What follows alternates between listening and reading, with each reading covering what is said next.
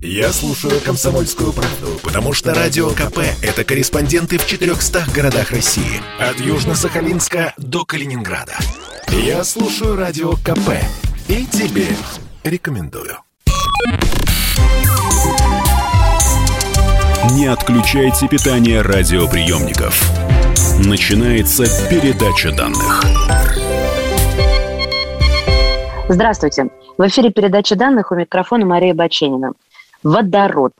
Самый легкий, самый простой и самый распространенный химический элемент во Вселенной. Обозначающийся символом H, занимает клетку номер один в таблице Менделеева и имеет относительную атомную массу, равную единице.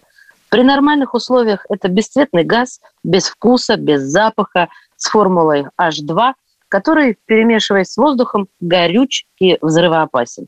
Вот с ним-то и будем сегодня разбираться.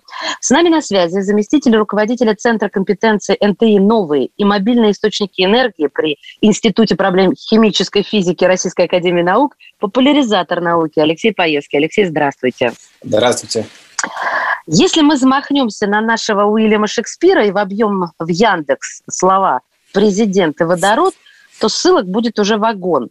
А, вот беру последнюю, например. Путин поручил проанализировать создание Центра зеленого водорода. Почему все так носятся с этим водородом?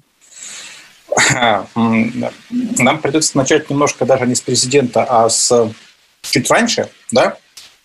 Согласна. Смотрите, а начать нужно с того, что есть такая вещь, которая называется четвертый энергопереход, э, то есть переход на очередной вид э, энергии, топлива, как хотите. Да, то есть мы сначала переходили на уголь, потом на нефть, потом на газ. А вот сейчас, видимо, будем переходить на водород. Это не просто так, потому, почему там всем хочется, да, а потому что а, у нас на планете наступают не очень веселые времена. А, есть такая штука, которая называется глобальное потепление, парниковый эффект – там на самом деле можно спорить, есть там антропогенный фактор, нет там, ну, он велик, невелик, но в любом случае он есть, э, выбрасывается углекислый газ, который э, в итоге приводит к нагреванию планеты, и э, антропогенный или не, или не антропогенный фактор не важно, а ответ на, на эту историю может быть только антропогенный. То есть сейчас все страны, по крайней мере все развитые страны, берут на себя дополнительные обязательства по тому, чтобы нам выбра... А, поменьше выбрасывать углекислого газа или совсем не выбрасывать. А основные у нас источники выбросов – это когда мы зажигаем топливо в машинах, в самолетах, в топливо в электростанциях. И вот сейчас предлагается это, а, эту штуку заменять на водород. Причем водород не сжигать, а водород использовать тоже как источник электроэнергии. Вот. А, и, кстати, именно поэтому Путин назвал водород зеленым, а не голубым – и не серым, хотя на самом деле он без цвета и запаха, как мы это знаем уже. Потому что зеленый да. водород имеет э, свои особенности. Сразу немного, наверное, забегу вперед и спрошу, а что делать тогда с остальными источниками энергии? А, какими остальными? Если мы говорим ну, про... вот, вот да. а, Алексей, смотрите, а, я стою на позиции простого человека, учителя, продавца, библиотекаря, водителя uh-huh. автобуса, не знаю, кого угодно. Человек вот вне вашей тусовки. Прозвучало немножко так свысока. Я тоже Но я так и оставлю. Хорошо. И вот все говорят, водород, водород, а, новый источник энергии. Я вообще не могу представить, это как будет. А для меня источник энергии в автомобиле я заправляю бензин, дома я пользуюсь розеткой, не знаю, там самолеты, керосин, э, понимаете? Вот я пытаюсь понять. Будет, ну, ну, если мы говорим, например, про автомобиль, это будет примерно так. То есть вы приезжаете на заправку, вам в автомобиль вставляют пистолет и заправляют его водородом. Не бензином, а водородом. Вот. Для то, вас, то принципе, есть это что-то такое туда не льется, а закачивается, ну, закачивается правильно да. употреблять Но, этот глагол. В принципе, да, это не принципиально. То есть вы, вы это не видите, как вы не видите, что льется бензин, так вы не будете видеть, что закачивается э, водород.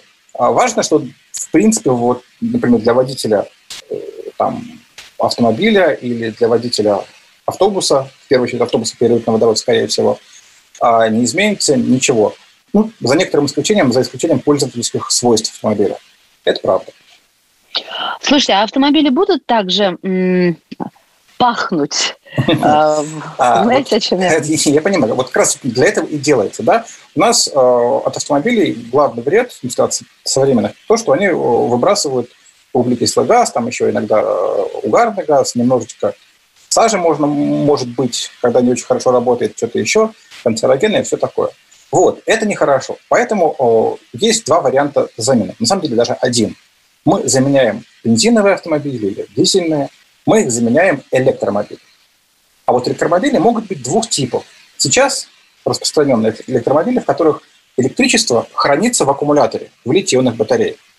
А, они классные, они замечательные, но есть у них три «но». Да? Но первое. А, там литий дорог, а, кобальт, который там в них тоже дорог, при этом еще и грязный, очень нехороший при утилизации. Второе «но», даже второе, второе с половиной. Эти электромобили проезжают, пробег у них на одной зарядке а, меньше, и намного меньше, чем у бензиновых, да? и они очень долго заряжаются. То есть они могут заряжаться, если от розетки его заряжать, он будет заряжаться 8 часов, а если поставить станцию быстрой зарядки, которая имеет очень большие токи, там, конечно, у вас будет полчаса. Но все равно полчаса ждать, там, вы едете в Питер и останавливаетесь четыре раза по полчаса, это не очень хорошо, наверное, да? Ну, вообще-то смысл теряется всяческих скоростных э, да, при, да, при, этом, при этом еще понимаете, что у вас очередь на заправке возникает на зарядке, да, и каждая машина на очередь должна по полчаса. Но не суть. Вот первый вариант. И плюс еще важный вариант, что если э, это автомобиль загорается, не дай боже, да, то тушить его очень сложно, практически невозможно потушить литионный аккумулятор. То есть а, там Теслу проще подождать, пока она сгорит, чем тушить. Mm-hmm. Вот. А, вот такие вот у нас проблемы. В случае, если мы используем для того, чтобы питать электромотор автомобиля водородный топливный элемент, то есть это устройство, которое преобразует водород и кислород, они вместе соединяются точно так же, как при горении, только горения никакого нет, ничего не горит, а просто образуется вода на выходе и электричество. То есть у нас есть развлечение в нашем центре компетенции, там а, приезжает дружественный водородный автомобиль, который есть в Черноголовке.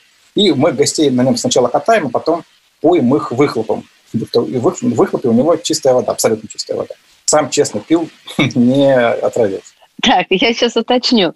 Когда мы видим передвигающиеся автомобили сейчас на улицах наших городов, мы можем а, визуализировать, соответственно, наблюдать из выхлопной трубы э, газ выходящий. Даже мы ну, это там, видим легко. Там, на самом деле, то, что мы видим чаще всего, это пар, вот. Но помимо пары там выбрасывается углекислый газ, а, более ядовитый угарный газ, если его плохо дожигает катализатор, плюс очень небольшое количество, но все равно всяких э, продуктов неполного сгорания, там полициклические углеводороды э, и прочее, прочее, прочее, которое э, немножко канцерогенно. Это так. Хорошо, а тут что будет из, из, из выхлопной трубы автомобиля? Вода выливаться? Водяной, водяной пар, да, или вода конденсируется. Все, там больше И она будет чистая, да? Да, там больше ничего, вообще ничего нет от слова совсем, да. Ладно, Сверху... я подойду с другой стороны. Э, что-то мне как-то в это пока не верится. А, он взрывоопасен. Меня вот это смущает. У меня сейчас, кстати, бензин тоже взрывоопасен. Но Совершенно я не знаю, мы привыкли к бензину. Да, безусловно. А, правильно понимать, что вообще все, любое, там и газ, и водород, и бензин опасно. Да? Это правда, чистая правда. А другое дело, что при утечке топлива да, и возгорании его, а, наверное, самым опасным будет бензин. Бензиновая машина при возгорании топлива сгорает за полторы минуты полностью, подчастую. А в случае с газом у нас, ну, когда мы говорим про пропан, у нас проблема, что чаще всего этот баллон взрывается, потому, а баллон газовый, а он металлический, и самое опасное там поражение людей металлическими осколками. Вот, плюс дополнительное взрывное, э, после взрыва начинается пожар. Водород может разорвать баллон, тоже все, все, все бывает в жизни, но баллоны под водород, они не металлические, они тканые. Они тканые из углепластика, и они не могут э, никого поразить. Вот. Более того, в случае взрыва водород, скорее всего, ничего не зажжет. Мы недавно развлекались, э, делали тестовые взрывы, соответственно, пропана, э, бензиновых паров и водорода и клали в место взрыва, туда, там, где взрывается камера специальную, а, такую бумажную птичку. Посмотреть, что с ней будет после взрыва. Вот, соответственно, после пропана и бензина она обгорает вся, а после водорода она абсолютно целая. Вот, это первое. Второе, важно, важно понимать, чтобы водород взорвался, он сам по себе не взрывается. Он взрывается только в смеси с кислородом, с воздухом. И э, вот водород в этом смысле опасен только для закрытых помещений. То есть если он вас втекает там, в, в гараже, например, ну, вдруг, или там в квартире, вот тогда может быть проблема. В случае с утечкой водорода на открытом воздухе он поднимается вверх, в отличие от там, газа, да, пропана, он поднимается вверх со скоростью 20 метров в секунду. Он гораздо легче воздуха и очень быстро убегает. Его в этом смысле очень сложно поджечь или взорвать. Ну, ладно, я уже становлюсь такой, как сказала бы Маша из мультика «Водородный», э, но продолжу вас э, мучить вопросами уже в следующей части передачи данных. С нами на связи заместитель руководителя Центра компетенции НТИ «Новые и мобильные источники энергии» при Институте проблем химической физики Российской Академии Наук, популяризатор науки Алексей Паевский. Я предпочитаю правду, а не слухи. Поэтому я слушаю Радио КП. И тебе рекомендую.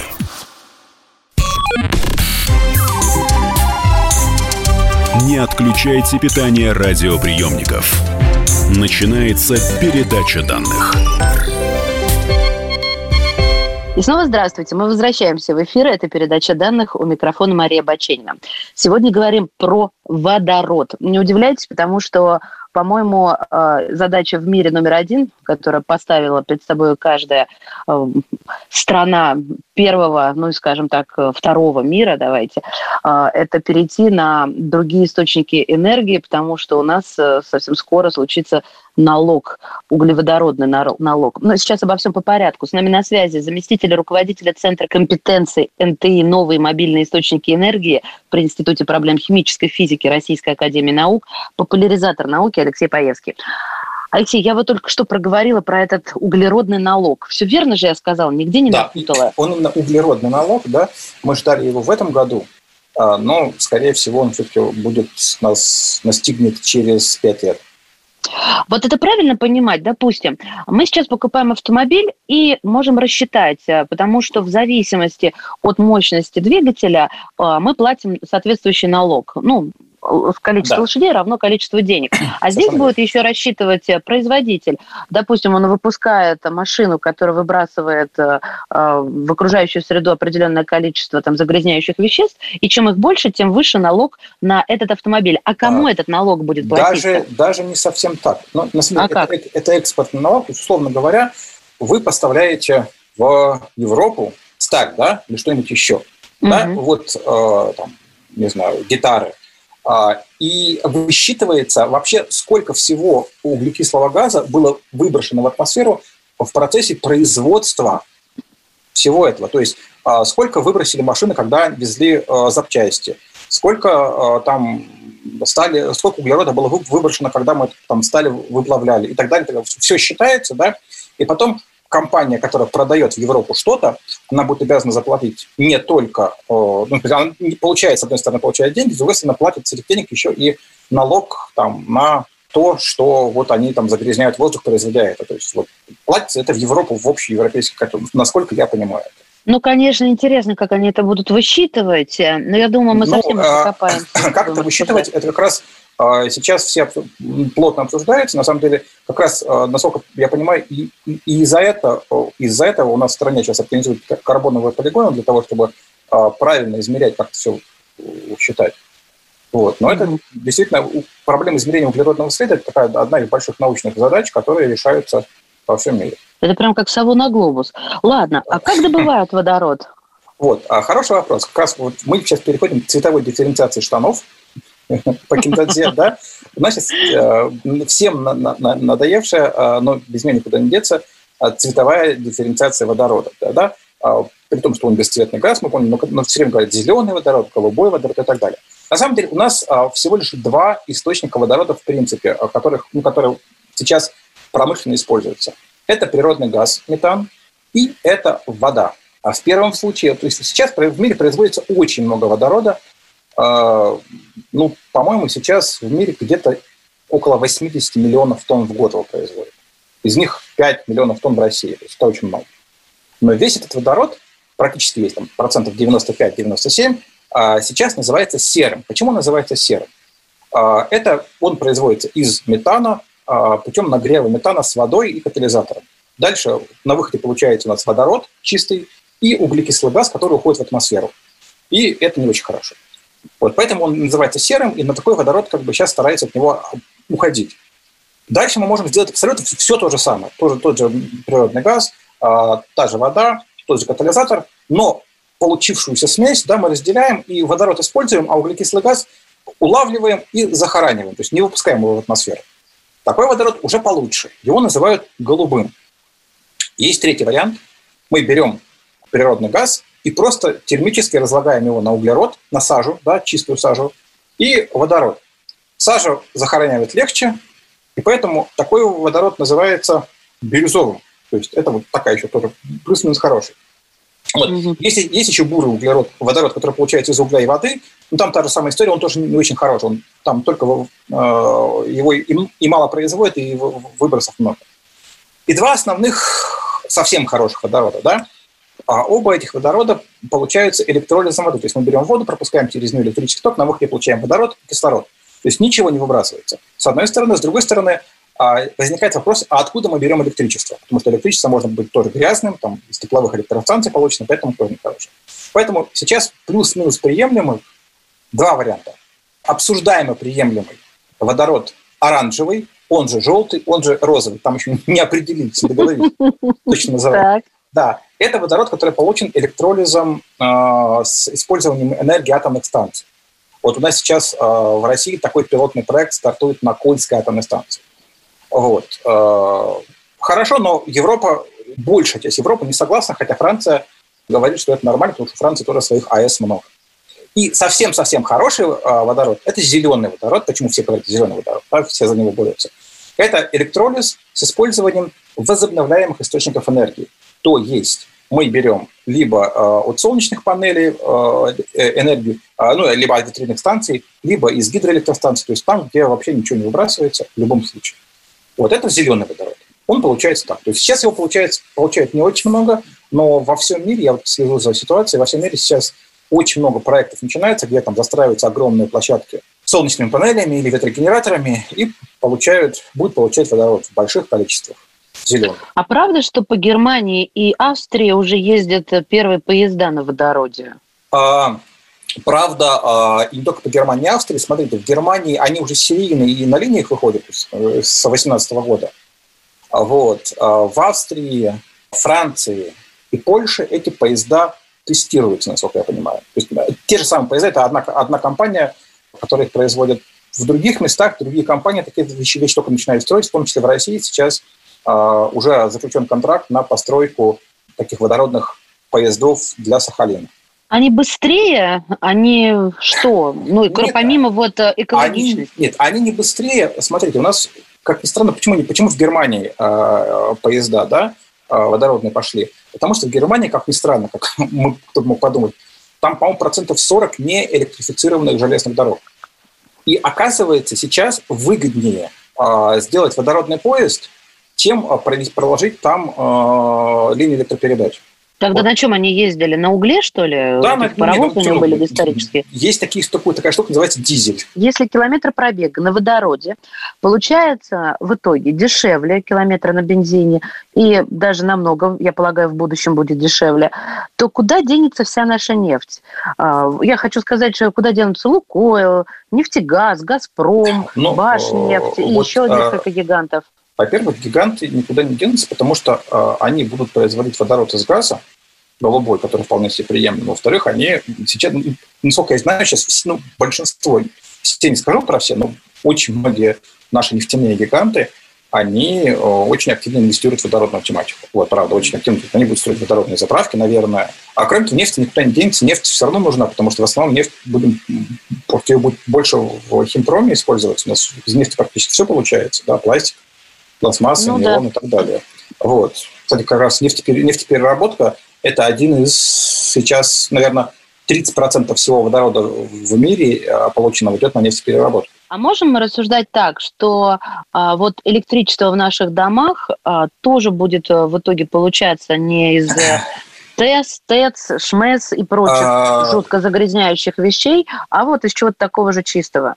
А в наших домах, в наших с вами домах, наверное, не обязательно, потому что а, ну, у нас, например, в России очень много АЭС, и АЭС ничего не загрязняют, да, и, в принципе, из АЭС... Нет, везде... АЭС я люблю, АЭС я да. люблю, я вот. сейчас про ТЭЦ АЭС, говорила, да. про ТЭЦ. Вот ТЭЦ, да, ТЭЦ, скорее всего, будет, надо, надо заменять, и, в принципе, вот мне кажется, да, что, например, в малых городах э, водородом, водородные электростанции возможны, потому что, э, используя там твердооксидные топливные элементы, такие есть высокотемпературные, электростанция на небольшой город, она будет занимать размер одной комнаты. Просто э, использовать это везде, ну, не очень правильно, потому что для, да, получается странно, да, для того, чтобы получить водород, мы тратим электричество, а потом водород снова используем на электричество, ну, вот в, в таких масштабах. То есть там, где э, нет а прямого подвода электроэнергосетей, там, наверное, это имеет смысл. Когда мы, Россия, да, с нашими размерами, с нашей неповоротливостью, вот все это организуем, а, чтобы а, цены на продукты с этим углеводородным налогом не взлетели, как у чугунный мост. Внутри, внутри нас не взлетят, потому что как бы, ну, это, если внутреннее производство, мы налог платить не будем, но тем не менее.